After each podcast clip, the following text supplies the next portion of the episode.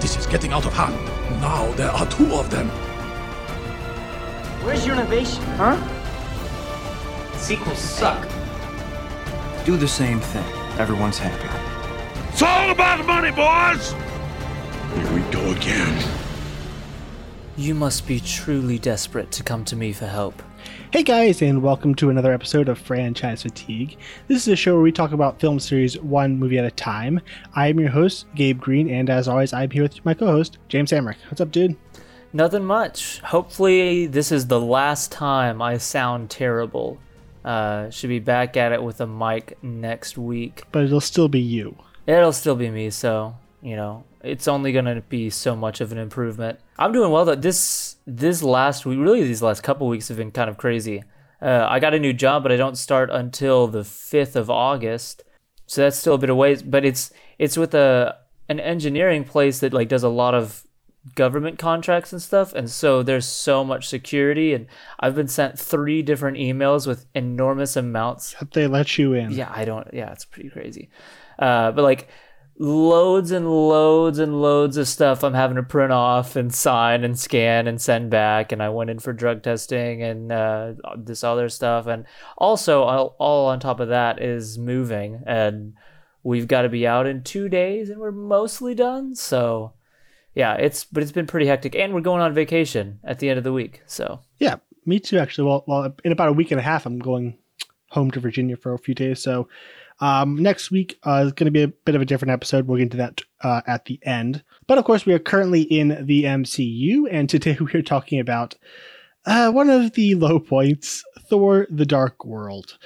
Before we get into that, I want to ask you guys uh, if you enjoyed this show to please head over to iTunes and leave us a rating and review and subscribe. It would be very helpful and we would really appreciate that. Uh, and also, if you want to like us on Facebook, uh, you can find us there at Franchise Fatigue Podcast, and you keep up to date with the latest episodes as well as the feedback uh, that can end up on the show.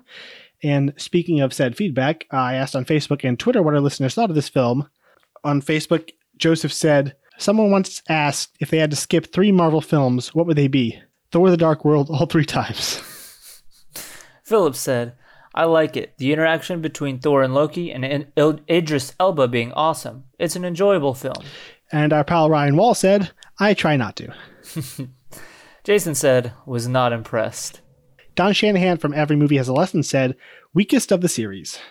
Byron said, it's a weak film, but there is still some enjoyment to be found, mostly Loki. Loki is always enjoyable. Uh, Jeff Norman said, I love it very much. Loki's arc is incredible. Uh, he probably shouldn't listen to this episode then. Although I do agree about the Loki's arc stuff, but Yeah. Uh, David said, under freaking rated, but hardly perfect. he's half right. Becky said, I liked it at the time. Later, couldn't remember a thing about it. Rewatched it, forgot what it was about five minutes later. So Sounds about right. Michael said, worst MCU movie of all time. Drew said, It's currently embroiled in a battle for the weakest MCU film with Incredible Hulk and Captain Marvel. Gee, Incredible Hulk, you take that back. Just be glad you weren't on that episode. Oh no, y'all should be glad because y'all would have to answer to some real criticism that I'm sure wasn't brought up. Uh-huh. Uh, our friend Josh Berkey from Victims and Villains podcast said, "Get some rather unfair love. Not terrible, but not the strongest." That's That should weird. Matter. I'm guessing he meant unfair hate. I mean, I would say it gets unfair love, but it's a weird statement. So I'm assuming he meant unfair hate. Yeah. J- Joe said, meh. Uh, and then on Twitter, uh, Mike at Jarek said, "Enjoy it a little more each time I watch it, but always as a part of a Thor trilogy rewatch." I think it's might be the exact opposite for me, but we will get there. Uh, so moving into our main discussion of the film, uh, just going through some of the behind the scenes story uh, to get this film to the big screen. So after finishing his work on the first Thor film, writer Don Payne immediately went into planning a second Thor movie um, before the first one had even been released. A month after Thor's release in July of 2011, the second Thor film was announced with a summer of 2013 release date. Uh, Kenneth Branagh was offered the directing job again, but he opted not to return. He said, It was simply timing. I love doing the movie. I'd love to do another movie for Marvel, and it was just timing. The requirement for me was to just get back into the saddle so swiftly that it really wasn't feasible. Uh, but it was a decision Marvel understood. and uh, that's it's, it's just a crying shame that he wasn't able to come back. say, man, I there's there's another universe somewhere where somebody got that movie. Now, that, if that had happened, Thor might not be in the condition he is now in the oh, MCU, which would be wonderful. There we go. Um, Get our get our jabs at at current Thor in real quick. Oh, I'm going to get a bunch of them in across this episode. Uh, so in August of 2011, TV director Brian Kirk uh, from such shows as The Tudors, Boardwalk Empire, and most importantly, Game of Thrones, entered negotiations to possibly direct it. Um, and an interesting note about Kirk is that he's the director of the upcoming 21 Bridges film starring Chadwick Boseman, uh, which is the first film from the Russo brothers' new uh, production company. And uh, they've also they've, got, they've also got films uh, a film called Dhaka starring Chris Hemsworth in the works, and then another one called Cherry starring Tom Holland. So they're really pulling from their MCU experience. But then uh, Kirk dropped out, and Patty Jenkins, uh, best known for the film Monster, which won uh, Charlize Theron her Oscar, uh, was hired to direct the film. Um, I heard that uh, Natalie Portman uh, really campaigned to get her on board and was really really looking forward to working with her. Uh, but just two months later, in December, Jenkins left the film due to creative differences. She said, I don't think I could have made a good movie out of Thor 2. I don't think I could have made a good movie out of Thor 2 because I wasn't the right director. And I don't think I would have been in the running for Wonder Woman as a result.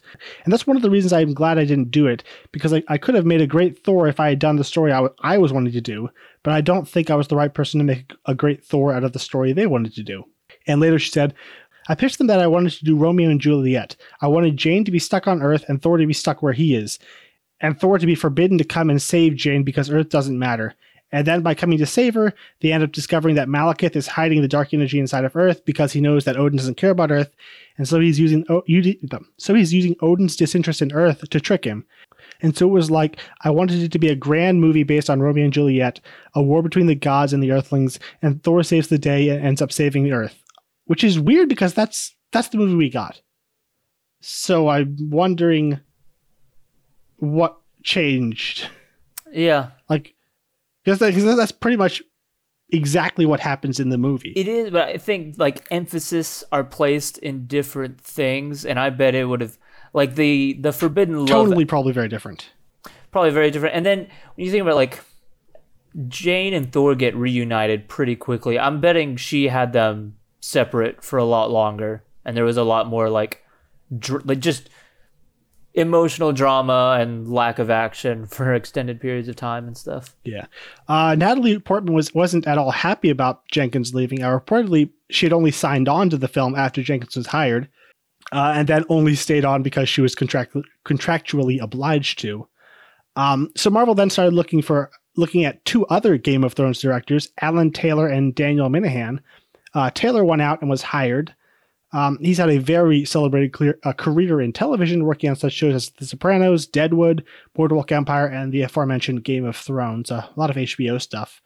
The one episode of Game of Thrones that I know he did was the uh, the, the finale of the, the first season of Game of Thrones, and I think he also did an episode in the final season. Screenwriter Robert Rodat uh, from such films as Saving Private Ryan and The Patriot was hired to rewrite Payne's script. Uh, also, Christopher Yost, uh, who worked on a bunch of superhero animated shows, also came on to write. Uh, he was also a writer on uh, Star Wars Rebels. Nice. And then finally, Christopher Markus and Stephen McFeely came over from Captain America the First Avenger to write the film. Markus and McFeely and Yost have the final screenplay credits, with uh, Payne and Rodat sharing uh, story by credits. Also, during filming, Joss Whedon would occasionally come over from working on Age of Ultron to help with bits that weren't working. Alan Taylor said, Joss came in to save our lives a couple of times. We had ma- we, we had a major scene that was not working on the on the page at all in London, and he basically got airlifted in like a SWAT team or something. He came down, rewrote the scene, and before he got back on his plane, I sort of grabbed him and said, "And this scene, and this scene," and he rewrote two other scenes that I thought had problems. And then finally, we let go of him. He took off again, and we shot the scenes, and they were and they were just much better, much lighter on their feet, much more fun, much more surprising than what we had been trying to do. So with the film's cast, uh, most of the first film's cast returned. However, uh, Joshua Dallas, who had played Fandral uh, in the first one, had to drop out due to commitments to Once Upon a Time. Not Fandral. I know that one guy.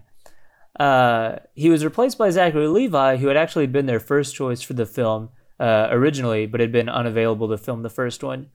Uh, For the film's villain, uh, Malekith, everybody's favorite MCU villain, uh, Mads Mikkelsen was approached but wasn't able to join because of scheduling conflicts with Hannibal, which is a fantastic show. Also, everybody should watch it. So we're not going to hear from him again. yeah, he'll he'll never be around. It is, it is funny how many actors like come up in early discussions for certain MCU things and then always seem to find their way back in later on. That's because it's only you know it only gets bigger and bigger as as it went on. So I, mean, yeah, I guess eventually all actors are going to be in in some way, shape, or form. Yeah. So yeah, the role instead went to Christopher Eccleston, and this was a role he later regretted, along with several other roles he had accepted in big budget Hollywood films. Uh, there's a quote where he said, "Working on something like GI Joe is horrendous. I just wanted to cut my throat every day, and Thor, just a gun in your mouth. Gone in 60 Seconds was a good experience. Nick Cage is a gentleman and a fantastic actor, but GI Joe and Thor were." I really paid for being a whore those times. and I'm I didn't try to do it, but just imagine all of that in Eccleston's accent. It would be it'd be even better. Yeah, he seems to be the kind of actor that gets into a lot of trouble on sets because you know he had to leave uh, Doctor Who after the first season. He's a great doctor, but uh, I, I finally need to get around to watching that because I feel like I'd like his take. For Malekith's uh, main goon, the Kurse or or Kurse, I guess is what he's credited as. Uh, Adewale Akinnuoye Agbaje We'll that was very good. we'll see how that works. Hopefully, it wasn't horrendous. Uh, was hired. Is, did you just sound that out, or do you have to go online and find it? I sounded it out in a way that felt right. We'll see if I got it at all. I'll go and I'll go and play the sound on Google and see how close I got. Jonathan Howard plays the hapless intern's intern, Ian. Uh, it's a fun little role for a little bit. Um, then, for a number of cameos, Chris O'Dowd plays Richard, an unsuccessful suitor for Jane. Chris Evans has a brief cameo when Loki mimics Captain America. Uh, Benicio del Toro appears in the post credit scene uh, that was actually filmed by Guardians of the Galaxy director James Gunn. Uh, Tony Curran plays Bor, Odin's father. Uh, and then coming over from Game of Thrones, Clive Russell, the Blackfish, plays an Asgardian ca- uh, captain and then, of course, Stan Lee cameos as a mental ward patient. So, filming began in September of 2012. Alan Taylor brought over cinematographer Kramer Morgenthau from his Game of Thrones episodes to serve as DP. Uh, Bourne Wood in Surrey, England, stood in for Vanaheim. And every every time I hear Surrey, I think like those boys flew that enchanted conference to Surrey and back last night. Several locations in Iceland uh, that I cannot pronounce uh, stood in for Svartalfheim. The climactic battle was shot at the Old Royal Naval College in Greenwich, as well as several other locations in and around London. During editing, they decided to beef up Loki's role with reshoots, uh, and Tony Curran's role as Bor was also done in reshoots. Um, and it's actually possible that the entire prologue was a reshoot. Which would explain why you have the prologue and then Odin giving all the exact same information in that picture book. Yeah. And also, the direction direction style is a lot different in that prologue. It's a lot more energetic, a lot more. It actually it actually felt a lot like Ken, uh, Kenneth Branagh's action direction from the first film. So I wonder if like uh, Alan Taylor came back, you know, a lot more confident in this kind of scale, and then shot that sequence after he had done the whole film. Like Iron Man three before it, Marvel opted to have a new sound for this post Avengers Thor film, uh, which is sad. Taylor brought on Carter Burwell uh, but he soon exited due to creative differences with Marvel. Sounds familiar. Yeah. One of the many points of contention between uh, Taylor and Marvel during post production. Uh, Brian Tyler was then brought over from Iron Man 3 to write the film's music and craft new themes for the character and world.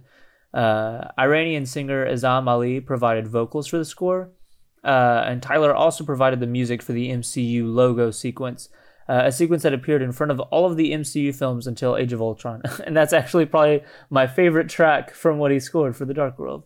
Yeah, and then uh, during editing, there were apparently a lot of conflicts between Taylor and the studio. Uh, as best as we can tell, the studio wanted the movie trimmed down to move faster, similar to what happened with The Incredible Hulk. Which are like the, probably the two shortest MCU films. Like they're both under two hours. Yeah. Uh, there's a quote from Taylor where he said, I've learned that you don't make a 170 million dollar movie with someone else's money and not have to collaborate a lot. The Marvel experience was particularly wrenching because I was sort of given absolute freedom while we were shooting, and then in post, it turned into a different movie. So that is something I hope never to repeat and don't wish upon anybody else. Uh, two elements that we know were removed was some backstory and character stuff for Malekith. Because none remains. Yeah, for real. Uh, golly, what a fun conversation we'll have about him after this as well as a subplot involving the street kids from London who discovered the portals, wandering through and exploring in, in other worlds. Taylor was also unhappy with Gunn's post-credit scene leading into Guardians of the Galaxy, uh, though he, apparently he wasn't aware Gunn had directed it and was very careful to say that he didn't blame Gunn uh, for it while complaining. Yeah, it was just a funny interview. Like he, I've heard, heard a couple of interviews. He, he doesn't know who directed it, and he goes and complains. But like, yeah, I don't blame Gunn, but I, I don't like it at all. Yeah, I saw a lot of complaints about it, uh, just like from random moviegoers. So I guess we'll talk about that. Uh, finally, the film was released on November 8th, uh, 2013, alongside The Book Thief and About Time. And funnily enough, I just watched About Time for the first time uh, last week. It's a great, really great rom com. I I hear great things, so I need to check it out. Yeah. Um. So, do you remember your first time viewing James, and uh, what has your relationship with this movie been like over the past few years? Yeah, so I watched it. It was just me and my dad. And this was, again, like post Avengers, post me being a huge fan. And I had a fantastic first experience with Iron Man 3. So I was super high on the MCU at this. And I actually really loved this the first time I saw it.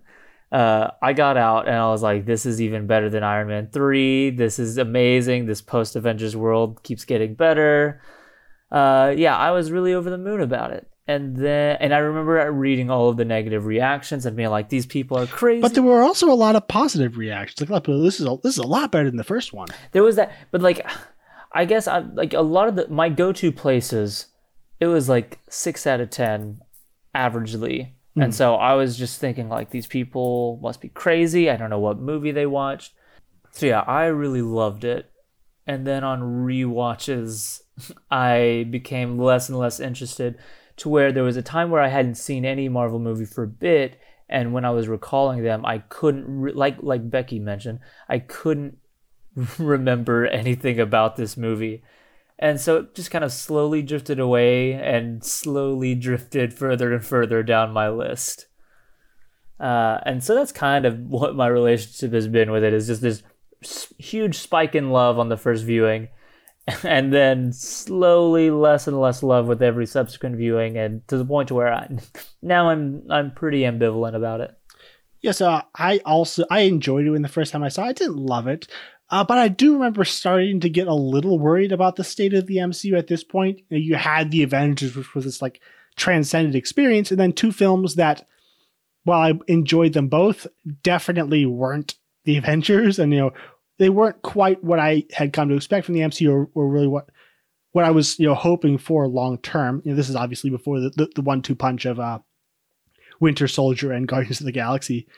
Um, so yeah, it brought a lot of concerns about the MCU. And then you know, as the MCU went on, and I rewatched this, like similar to you, as I rewatched it, like each time, I just got like a little less interested till um by the by the time I did the big rewatch before Infinity War, it would have it was the only MCU film to drop below three stars, which is crazy because you know, that would been like 20 films at that point. But yeah, it, it was the one only one that I w- uh, you know wouldn't say I, I, I like liked. Um, so yeah, let's talk about this movie. All right. And before we get get into bashing the film, although there might be some bashing in this segment as well, um, one one of the big things Marvel was trying to do here, you know, in the, in courting at least three that we know of Game of Thrones directors, was trying to dirty up Asgard a bit, you know, make it a bit more gritty, more epic, more like probably like Lord of the Rings ish. Um, you know, Branagh's take is very shiny and happy and glitzy and just very nice and pretty.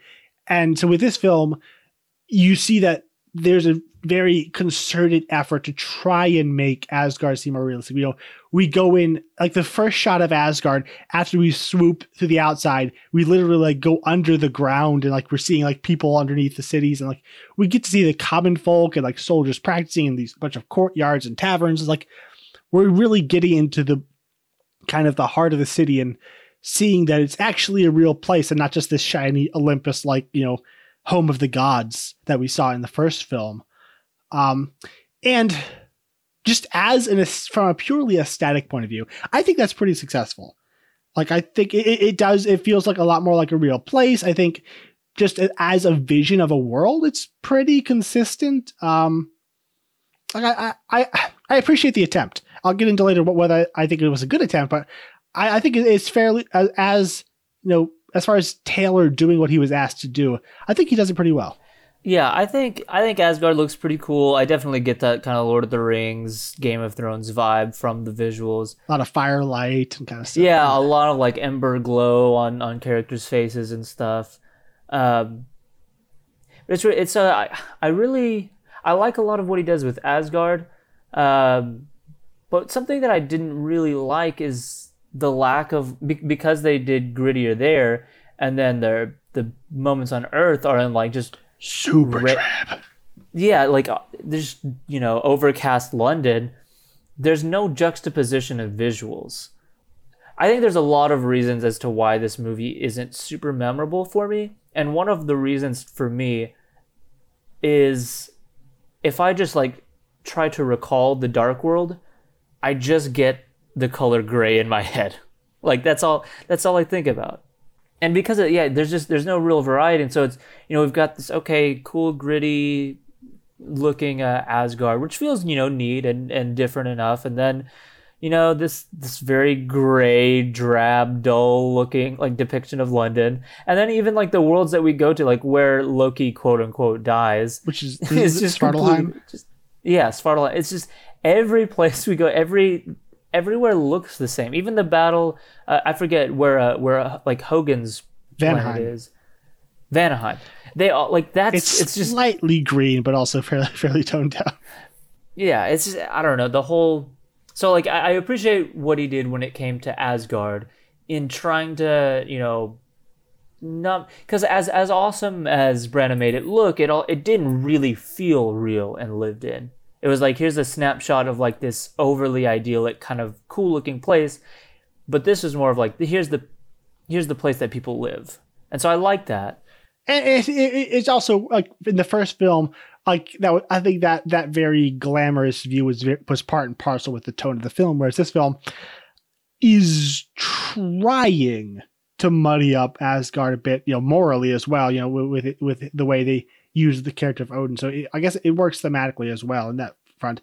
Uh, but not to complain about Alan Taylor's directorial style. Um, you can really tell he's a TV director, especially in the battle sequences. It's like that, that opening battle sequence on Vanaheim is so boring. It's like it, it's directed like like a TV battle, like a TV medieval battle, where just a lot of still shots that are just like you know a lot of cutting.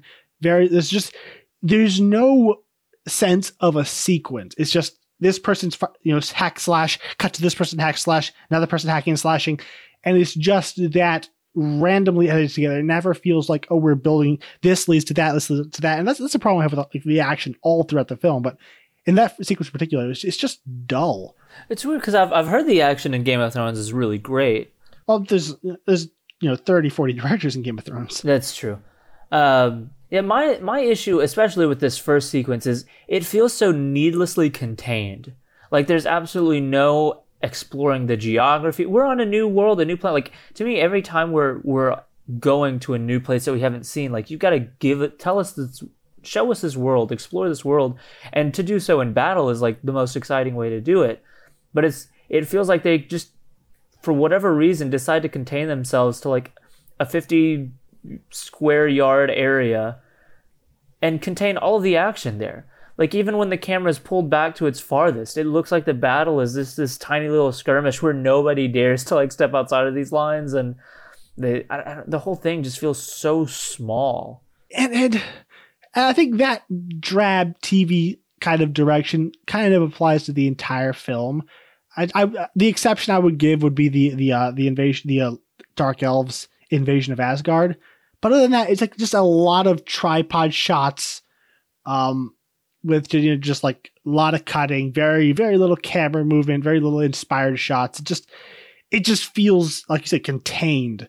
Like he and and and there's no there's really no point in the film where like that, that's bad direction or it's it's like actively annoying me. But just the the effect on the entire film is it just feels so small and uninspired from a visual perspective. Yeah. And normally I would just move into discussing the story, but I don't know that this film has a story. uh, like there is a plot. The Dark Elves awaken. Jane finds, for some reason, is drawn to the Aether. You know, something that's never explained. And then they fight, and then Thor makes a really stupid plan. His plan screws up, and then they go to stop. Like there's a plot, but there's no story underneath. There's no meaning attached to it. I think that's the that's the, the fatal flaw with this film you have a sub a great subplot with Loki and Thor and you know mending their relationship, but there's no larger themes. There's no long, larger you know ideas. This film just has no core identity. It has a couple subplots that have thematic stuff, but it's just the Dark Elves bring no no thematic challenge. They, they have no motivations. Like, still don't understand what exactly they want. They want to align portals and make mist go through the portals. It's cli- it's just simple. Dark like because it's in their name, I guess. Yeah. Honestly, Um, I don't see what you're complaining about. That's incredibly compelling. Yeah. Like, do, are you? Do you find any kind of through line with this film? Not really. Like, I don't know. It's weird. I feel like the actual plot on paper, if if you just find like the conflicts going on, well, you definitely need to beef up the motivations and just everything about the Dark Elves. But with what Thor is going through, I feel like you could find one. You could look for one, eh, not find one as is in the script, but you could find a way to implement one. I think it would also kind of work well with what I was talking about with the first Avengers of like Thor's conflict. Maybe if they if they wanted to give him more, they could have had him reconciling with having to, you know, just re or, or learn how to live in a new way, where he's he's having to live with the consequences of accepting responsibility. Uh, while and now one of the consequences would be, or like maybe a not a real consequence, but a consequence that um, Odin is trying to say exists would be you can't think about Earth. You can't think about these other places. You have accepted your responsibility to be king. You've accepted your responsibility to your people. You got to, you know, you've you've got to put them first. And then I don't know, just find something to work with that. And I I like a lot of the of what they do with Odin here. I like seeing him kind of be the arrogant king for a bit. I, don't. okay, okay. You talking? I think I, I there are. It brought back something to my to mind of an interview with uh, Taylor where someone asked him about Hogun's character and like, did he leave the story so early because of the, you know schedule issues? And he said no. The reason that Hogan leaves is because he's he is he is being you know he's following his heart and being where his heart tells him to be and that's supposed to reflect against Thor's choice in the end to follow his heart and you know go where his heart is which I guess goes to show how you know, badly thought out the film was that, that, everyone just assumed oh he he wasn't available for scheduling and he was only able to, to be there for one scene but apparently not like, apparently there's supposed to be some kind of them- thematic uh purpose to that choice. And I guess, I guess so, yeah, throughout the film, we do have Thor being kind of a jerk. Um, you know, telling me, why do you pine after Earth when what you have is right in front of you with, the, with that stupid like love triangle? They're sort of, but not really hinting at between uh, Sif, Jane, and Thor. And then him just being a jerk, you know, calling, he just called me a goat. and then the the conflict they have in the middle, which is stupid because Odin is actually totally right there. Uh, to the final scene where Thor says, like, you know, I'd rather be a good man than a great king, so I can't be king. Um, peace out. Asgard can go to hell, and for all I care, Loki can destroy it. And sorry, it was getting to Ragnarok. uh, yes, like uh, there's that, that that's an idea, but it's not really. There's no. It's not each it, each isolated sequence doesn't really connect to the other, and, and there's no actual like the statement "I'd rather be a good man than a great king" is like in direct contradiction to the the the, the end of the first movie. It's like you know, there will never be a wiser king than you. Like you, you you're you're awesome, father. Thank you for the lessons you've taught me, and you know, respect and hugs and all that all around. And now, like, oh no, if you're gonna be a king, you have to be corrupt, and I don't want to dirty my hands or soul or whatever. That's that's what's just- so frustrating to me about the line is the the false dichotomy. And it's it is because like what what we both love about franchises is being able to explore and develop singular themes and ideas and characters across many films. And so I get that, you know, you want to tell your story when you're the writer and director brought onto the new movie and this and that and blah blah blah. But like you have to understand what's come before.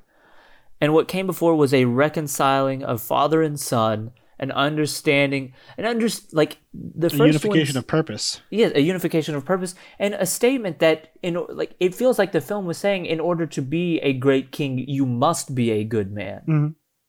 Then you miss the truth of ruling, brother. Exactly. The throne will sit you ill. And there you go. So and, and yeah, even though there wasn't a whole bunch of uh, Avengers with with Thor, you still get like reiterations of that theme. And so for the Dark World to come and be like, "Well, I'm not gonna be like you. I'm gonna be a good man." It's like And- okay, well, whatever.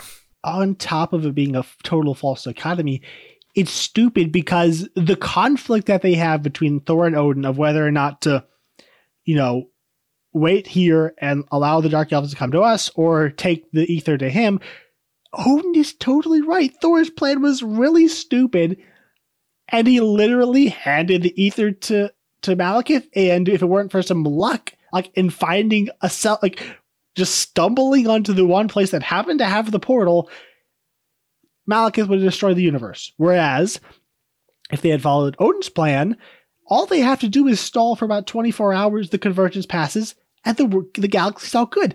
And we already know that, that Asgard is way stronger than the elves because they beat the elves when they were at full power uh, in the opening sequence, and, that, and now it's just one renegade ship left over from the entire Dark Elf Empire, and we have the whole might of Asgard.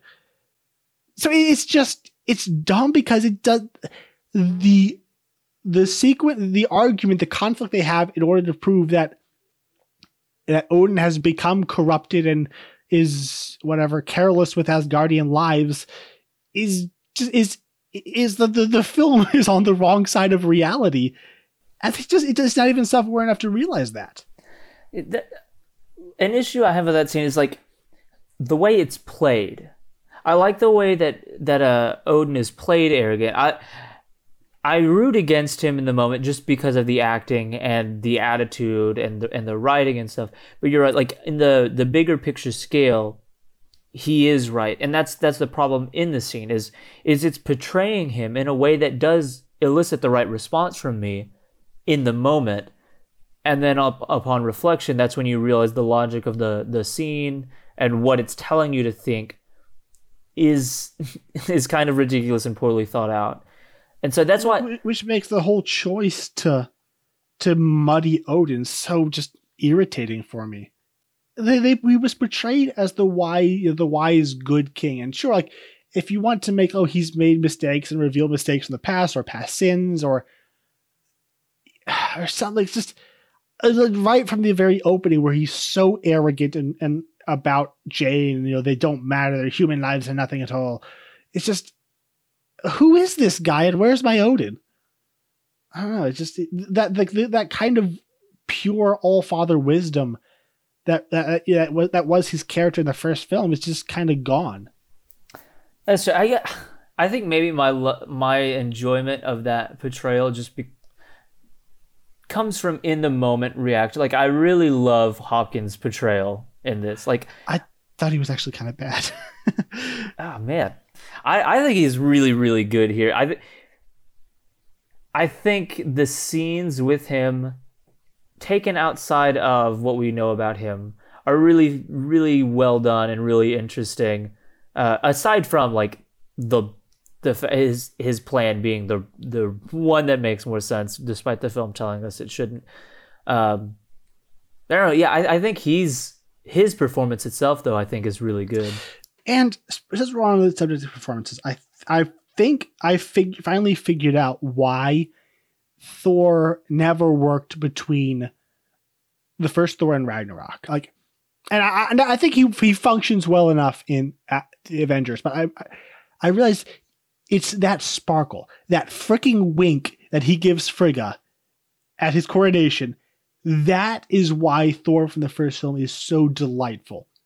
There is just a spark and playfulness, this kind, just this witty, or not this just joyful love of life that he carries around with him throughout that entire film where he's just having fun and like I'm uh, just he's glad to be here and he's to just you know enjoy himself you know and that's gone that never really shows back up after that first film you know we have the Avengers where he's you know he's serious he's rightfully serious know he's coming after his brother that that works but going forward we never see that maybe until the later films which are kind of where they where they essentially recreate his character but in like up until then, you know, the, the Dark World, Age of Ultron, all of that sparkle is gone. He's just, I'm Thor. I'm serious. I have the weight of responsibility on my shoulders, and I'm gonna, you know, he has jokes, but that that that insane, gleeful happiness is gone out of him.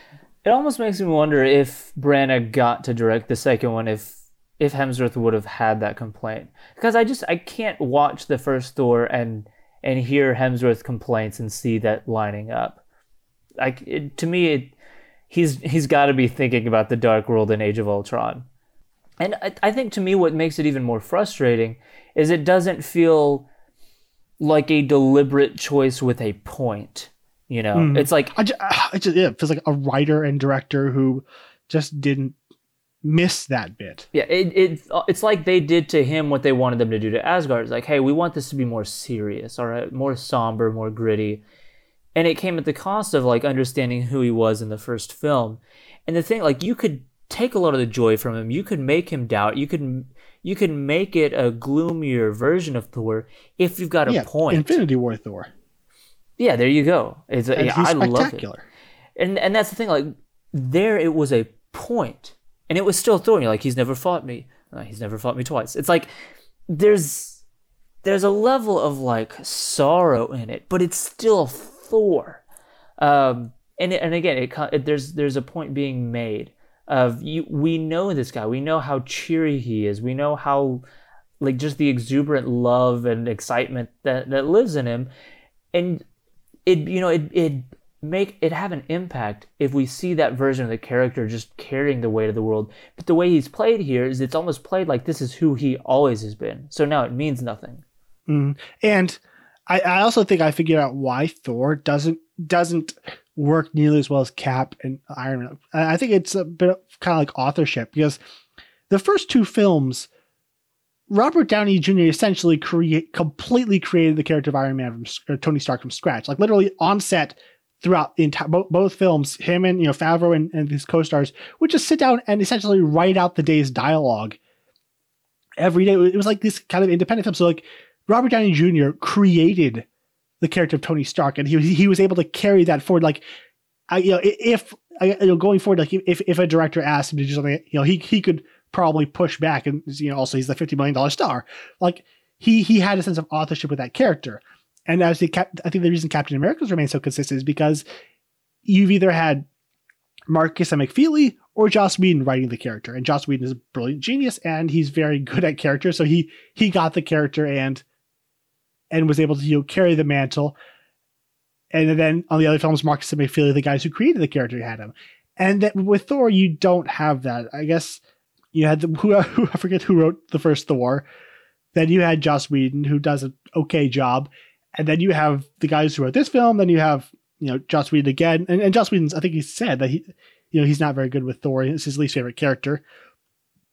Then you have Ragnarok, which is his own complete entirely unique portrayal of Thor, and then you have Avengers, in, you know, Infinity War and Endgame, which are a different you know portrayal of Thor from, from even Ragnarok. Like the character is like he just kind of takes on a new identity with each each different writer, and there's like and I guess you know he didn't have he didn't have a strong enough impact in that first film to set his character in stone. So he just kind of drifted around. Whereas like all the other great great characters were able to somehow maintain a sense of identity. I think I think a lot of that was by you know having the same writers. Like I think Black Widow is kind of the same thing. You had jo- either Joss Whedon or Markus and McFeely and the Russos behind her, and like you you you can see that consistency of character. Whereas other, whereas I think Thor just kind of somehow got lost in the stream. Yeah, uh, he definitely feels like he's.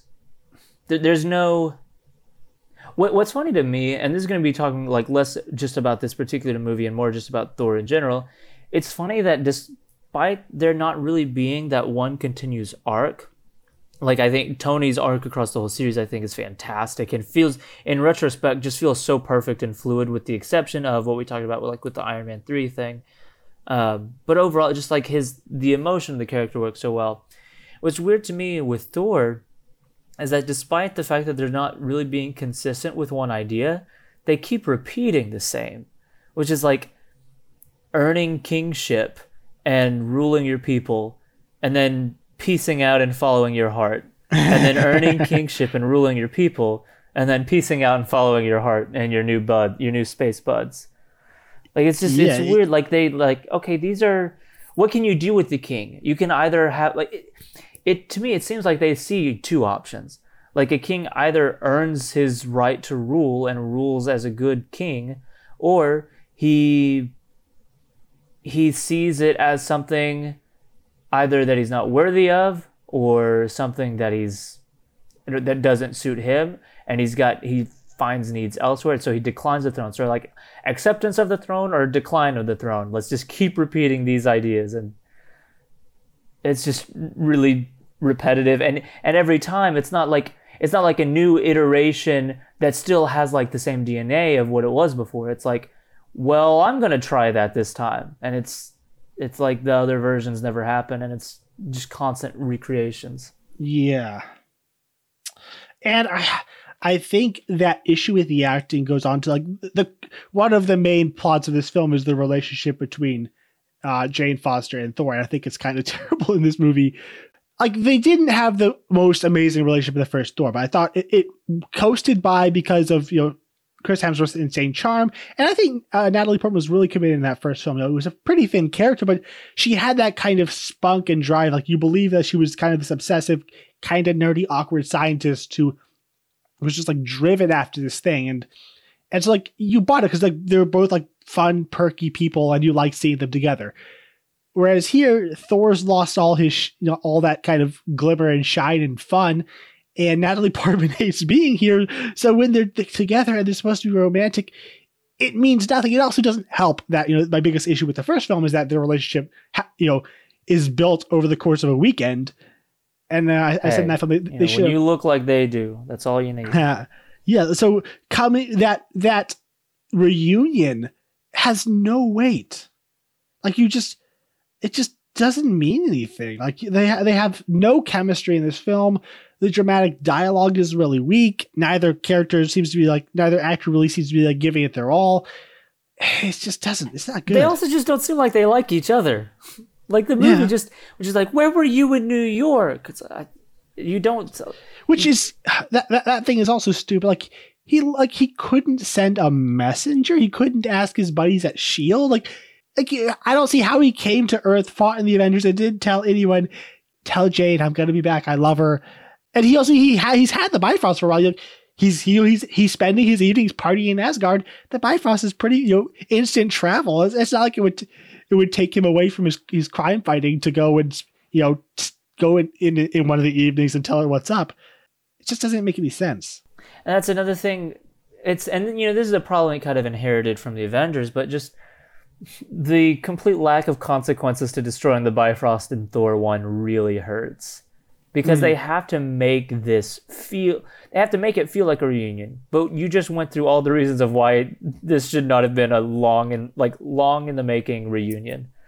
It's there's there's no reason you know we have the line in passing like oh how much black magic or whatever blah blah blah and then here well it i mean it doesn't matter how much now that line doesn't even make sense here because the bifrost is back and we're just zipping on over to wherever we want And it didn't even need to be back because they barely use it. They only use it in that first the first scene where Thor goes to Earth and then takes her back. And I think another issue is I don't like I, I don't I hate to keep bagging on to. I think he's a competent director. I think if he had a good script, he could execute it really well. Like there's nothing like egregious about his direction, but he doesn't bring any kind of wonder. Like literally, when Jane comes, you know, flies in the Bifrost back to, to Asgard, the instant they get to the Bifrost, they cut to her on a table. There's no sequence of her just like walking through Asgard. Oh my gosh, I'm in the realm of the freaking gods. Like there's just it's just not there. There's there's no wonder about the film. There's no just joy in in being here. Yeah. It's all just the very business like from one point to the you know one boring plot point to the next. I guess just on on the subject of, of his direction, I, I'll try to spin this to be positive. Uh, one sequence that I do enjoy is the escape from Asgard scene. Um, that is mainly due to Tom Hiddleston. Um, but I think it's a fun enough scene, like just a, a as a chase That's scene. probably where Whedon had some input. yeah, because it's just all all fast retorts and stuff. It's got energy. Yeah. Um, but yeah, it's it's a fun scene. The the Viking spaceship uh, visuals are really cool. Yeah, just it's a, a boat with an like a real tiller. That, that's like, he does. I think Taylor has a lot of great ideas and like world building. The the knife ships of the, the dark elves, their black hole grenades, like this, like some of their des- some of the design stuff. Like I think he has good ideas. I just don't know if he like he doesn't showcase them all that Yeah. well. Uh, but just within the context of this one scene, though, I think it has what I think a lot of the other, most of the other action scenes don't have, which is some semblance of energy. Like the camera, he's not doing too much with the camera, but I think he just having the benefit of being able to show the background whizzing by to you know give the illusion of speed, and then like consistently intercutting like with you know as we if we make contact with the statue, we as as Loki says decapitate your grandfather. and you know, for whatever issues I have with Hem- Hemsworth with Hemsworth's performance, when he's with Hiddleston, he comes alive. there so this will bring me to my biggest high about the movie is this is probably my favorite Hiddleston performances well he's perfect across it but just this is my favorite like point A to point B depiction of Loki uh I just every single time he's on screen there is something awesome. Like there's some fantastic lines some amazing reaction something going on that's that's really great. Within so within that scene just having him tied up consistently like insulting thor uh commenting about everything. He says one of the for some reason just a line that i love. Oh dear, is she dead? is it that one? Exactly uh something about the delivery that's amazing Now they're following us. Now they're firing at us. and like after they you know they they teleport and everything and they're at Svartal wherever Ta-da! which is also a great line. That little like that that confrontation they kind of have with each other there is is amazing. really really good, and it it they feel so much like brothers. Like whenever uh, is like uh, she wouldn't want this, and he he just says you know well she wouldn't exactly be surprised. There's something about the look he gives there as one of, one of the greatest moments of just facial acting ever Which one? uh, when, whenever as he says that line, whenever he's like, she wouldn't be surprised, and he just kind of has that like that that look like almost asking you to be sympathetic to him. Like he's like like just understand like she understood who I am. Like understand that like this is I don't know. It's it's not being confrontational and it's not just begging for sim- or for, for pity. I don't know, there's there's just something he's able to say with his face there that just is that incredible. line, "Trust my rage." Mm. It's a chef's kiss. It's perfect. Um, but yeah, I think like Loki, every the things between Loki and Thor is perfect. It's the just the best possible continuation of his arc from you know from Thor the Avengers to Thor the Dark World. Like Loki has a fantastic arc. You know, too bad it's like a B plot in this film, and but it's just so good. And to like to see the character, you know, you know he's having to finally you know face the consequences for his actions and like that scene with with with him and Odin like every scene with Loki and other people is great in this movie with with Odin you know it was my birthright your birthright was to die or when, he's with uh Rene Russo and Rene Russo she only gets like two scenes before she dies, but she's really she's really good in her scene with Loki and where he's not my father, and am I not your mother? And he like you see that pause and it says you're not. It's like Loki cannot help but just twist the knife into somebody. Like he has to hurt other people, even though like when it's killing him. Like he lo- he clearly loves his mother. He wants her company. He wants her to be there, but he has to, in his own like twisted, psychotic way, he has to be, also attack her and like protect himself despite the fact no one's attacking him. It's it's so it's so good and and using you know the loss of his mother as the, the joining force. And I love the line that Loki says, and that, that Thor says to him before they leave prison. You know, you should know that when we fought each other in the past, I did so with the faint hope that that my brother was still in there. That hope no longer exists. And it's talking about you know, um, I, I, I offer you vengeance and not, vengeance, and then this cell. Like he's just like very clear. Like I know you're a terrible, irredeemable person, but I know you also love my mother. So you know we're gonna work together. Then I'm gonna throw you back in the cell. And it's just like the relationship is so well defined, and yet as they go, you can just tell by the way they fight each other they love each other. Like that scene you mentioned, like they so clearly have these deep feelings for each other, and Thor is open about that. But Loki just has to keep attacking and keep poking him. And by this time, I think you know Thor's finally learned how to resist him and just push him away. And and going from there into that confrontation with Malekith and the Aether, I think it is is like a really per- perfect character writing because literally both things that happen, like either Loki joining with Thor and protect you know protecting Jane and going in to avenge his mother, that works perfectly from a character perspective. Also, Loki betraying Thor and betraying Asgard works perfectly from a character perspective. They could have gone either way, and the character is so well realized that both would be believable. That's that's just great writing, and it just anchored in that fantastic performance. It is. It it does feel like like Hiddleston is keeping this movie alive. And then he dies, and so does the movie. Yeah, it's true. Oh man, the movie really does get significantly less interesting from that point on. Oh, dude, the shot where you know when it's the musical sequence, the funeral's happening. It's all music, and it's we see the guard giving um Loki the news, and he just kind of stands there, and that one shock of power as like all the the stuff in the room is thrown oh, aside. That or scene is when, um, fantastic. that image, or Ugh. when so good. Yeah.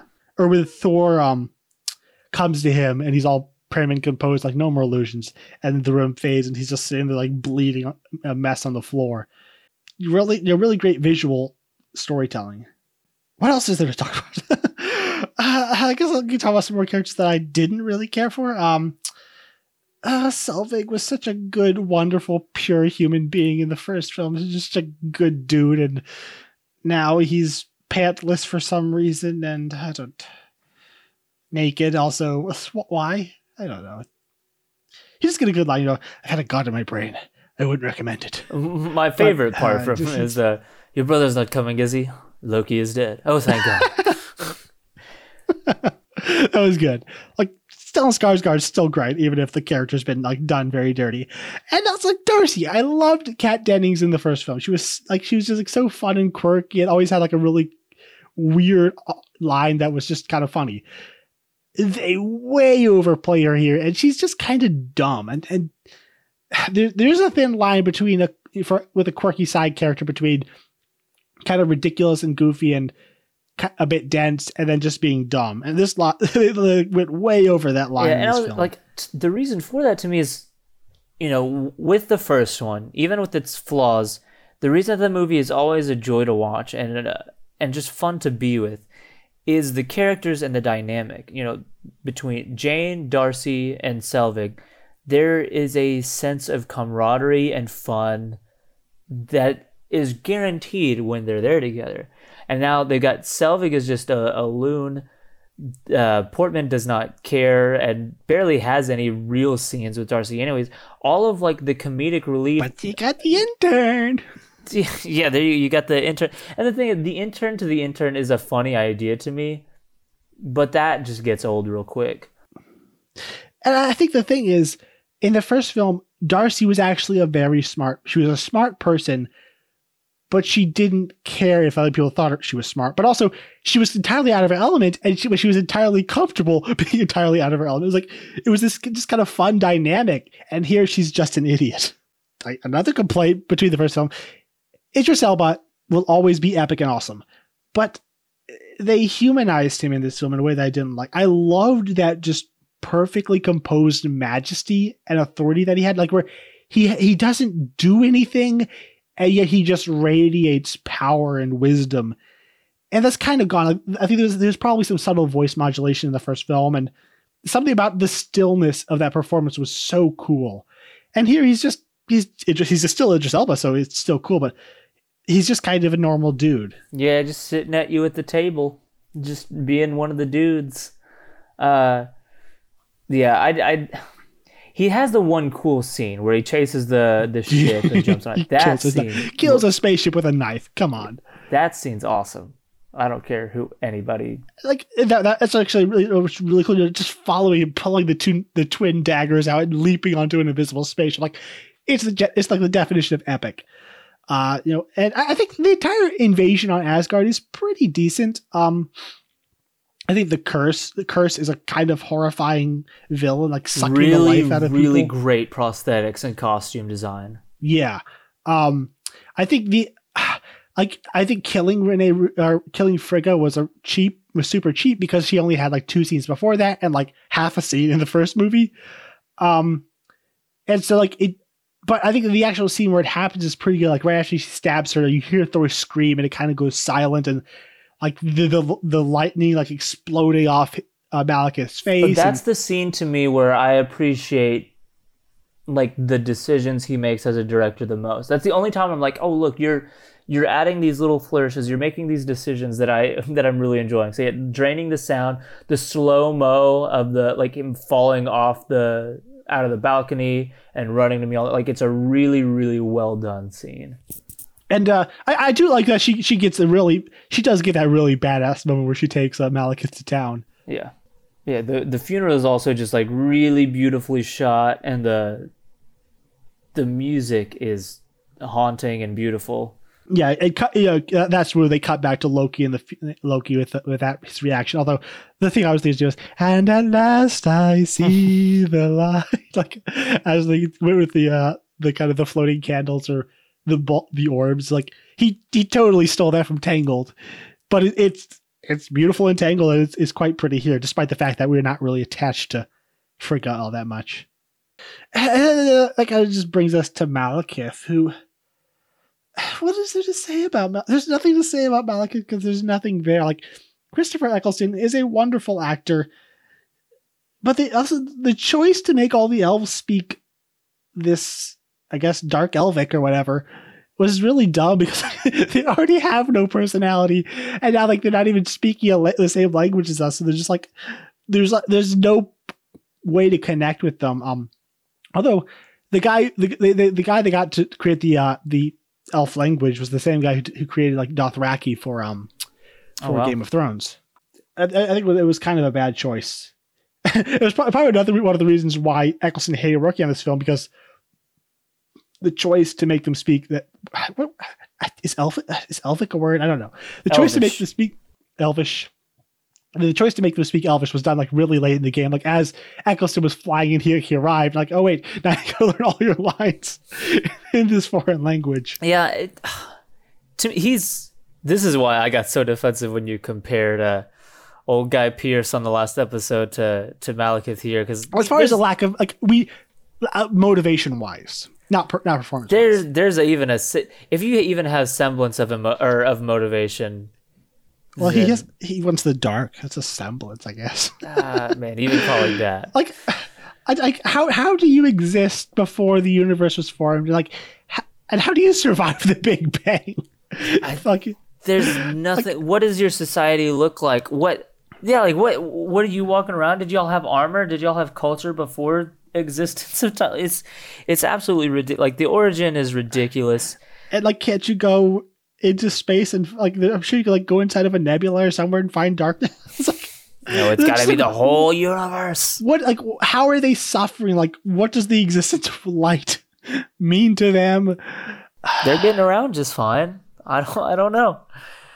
And just about him himself, like the design itself is cool. I think the just the the white hair and the pale skin and white eyes.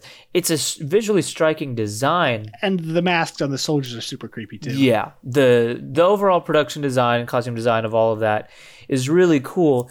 But I I wonder like it just seems like the prosthetics that he wore and the costuming must have just been too stiff because But he's the character is so stiff. so maybe it's just maybe it's a decision, but it, it feels like he can't move in it though. Like when he's talking, he's like barely like he's bobbing his head up and down, but it's like never moving left and right. It's like the it's freaking uh, Val Kilmer and George Clooney and that's Batman suit where like they can't really move their neck at all.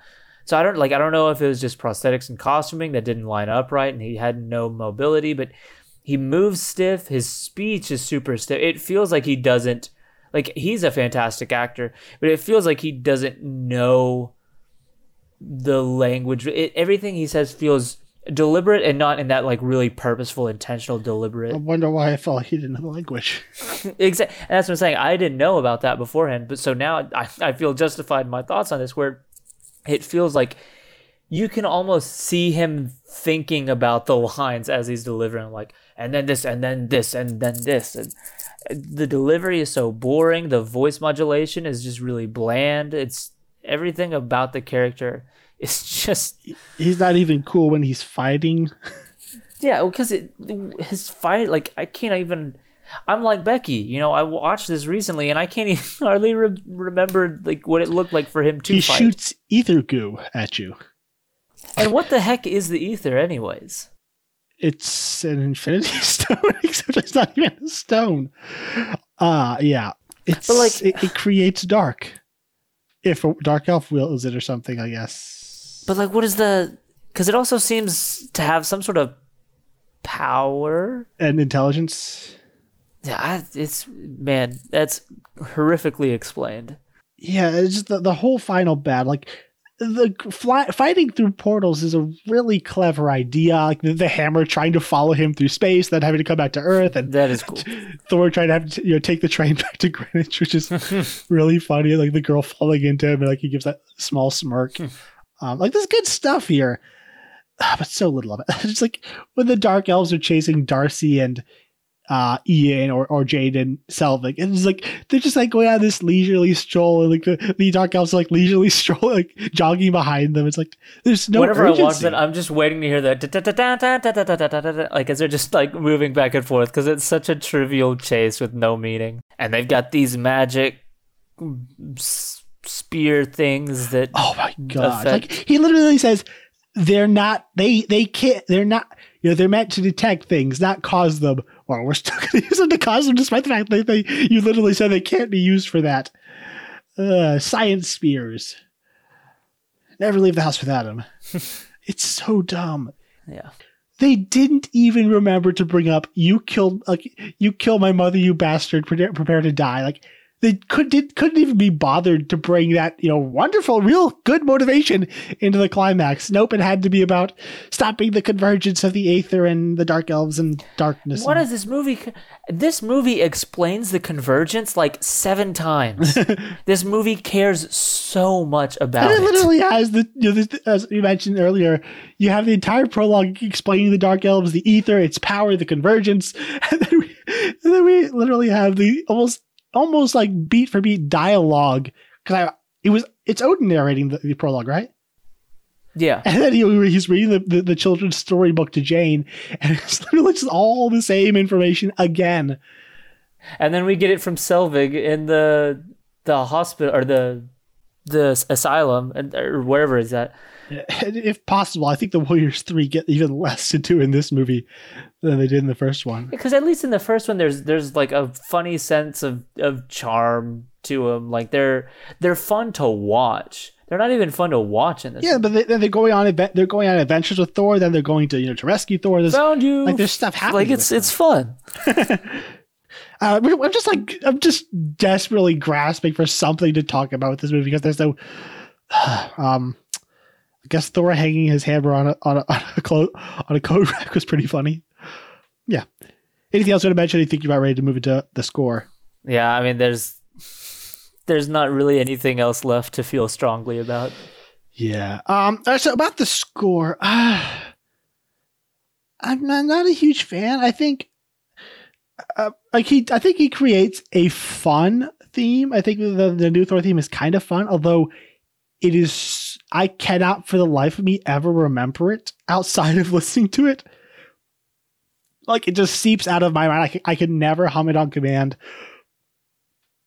And a, a- good praise that I will give him is that I think he's good. He's very good at incorporating the, the theme throughout the score at you know, thematically relevant moments. I think it's used nicely throughout. Like I'd say probably two thirds of the tracks have some kind of appearance of this Thor theme, which you know which is well done. Even though the, I think the Iron Man theme is much much better. Um, just like the Sons of Odin theme was so freaking good and so versatile and could be used on all these different t- tones and moods. I, I just don't understand why they would change it. I think like he he really has a tendency to overuse the brass. Like it, like instead of like whenever he goes big, it's just like he's just trying to like just throw all the inf- the instruments at the screen just make it like louder and bigger without there's not a lot of personality to the music. Um there's a couple tracks I did enjoy. Uh the Thor the Dark World, which is the main theme, is pretty good. Um uh, Into Eternity is the music that plays over the uh over the funeral where you have the vocalist doing the there's like the vocalist doing the Thor theme, which is pretty cool. You know that kind of big big sweeping tragedy. And then uh, Shadows of Loki was interesting. I think has like this kind of dulcimer instrument, like some kind of stringed instrument. It's like this really old, mysterious track. So there's some good stuff. Oh yeah, and Unlikely Alliance has like this burst of the Captain America theme when uh when Loki mimics him. Um, yeah, just overall kind of a dull, forgettable score. It's the audible version of the color gray. Do you have any thoughts at all on the score? I was not able to listen to it again before recording, and I have no memory of it at all, aside from the funeral scene, which I think is great. And and uh, weirdly, the Marvel Studios fanfare sounds a lot like the Thor theme. Well, I so I do like that, and maybe it's because I see or I hear that one so often that I remember that one. But I like that one a lot. So that and the the funeral theme get A pluses in my book, and I can't remember a thing about anything else. All right, all right. So let's move into our star rating and ranking for this film. Um, what do you give this out of five stars, and how do you rank the uh, MCU so far? So I gave it three stars for the longest time, but it's a victim of me trying to be more disciplined and like uh, less lax on things. So it's, It's, its actually own getting victim. that's true. Uh, so it's getting bumped down to two and a half stars out of five. I'm. I, I used to justify three because of how much I love Loki in this. Mhm. Um, but I mean that's it's it's balanced out by how ambivalent and at other parts how much I dislike things. You know, so for for Loki you've got Malekith, and then every so those those are two extremes, and then everything else is just so lukewarm that it's it's like right down the middle. Uh, as for the ranking, I go number one, The Avengers, number two, Iron Man, number three, Iron Man 3, number four, Captain America, number five, Thor, number six, Iron Man 2, number seven, Incredible Hulk, and a distant eight is Thor the Dark World. Yeah, so for I am two and a half stars as well.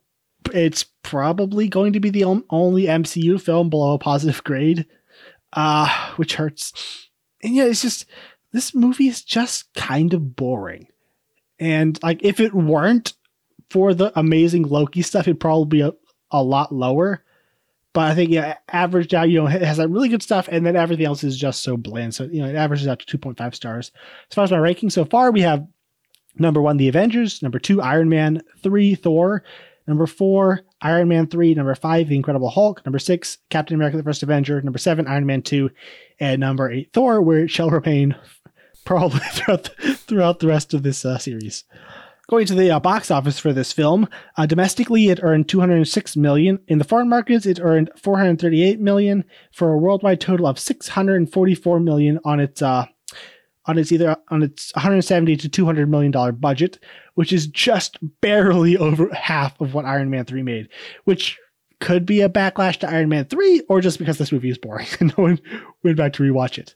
Either way, I mean, I think it's I think it's because regard like people people may not have liked people didn't like Iron Man 2 and showed up for for everything because they, they still love Tony Stark. And that that's the thing. I think regardless Iron Man 4 could have come out immediately after Iron Man 3 and still made a billion cuz people love Tony.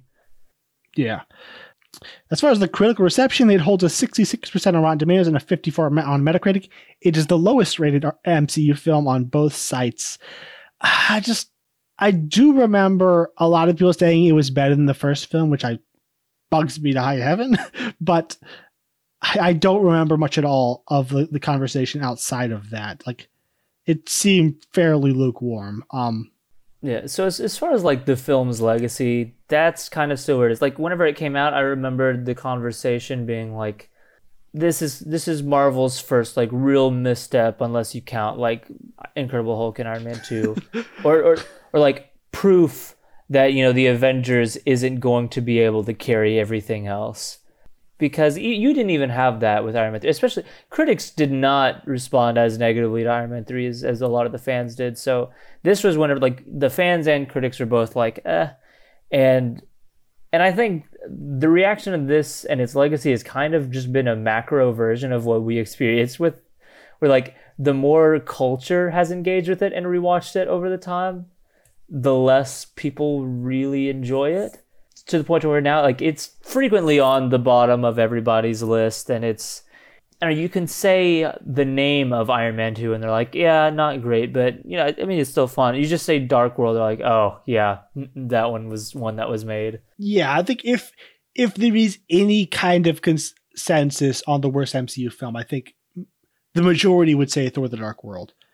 All right, uh, so that was our very tepid review of Thor: The Dark World. Uh, if you enjoyed I got to ask you to please uh, head over to iTunes and leave us a rating and review.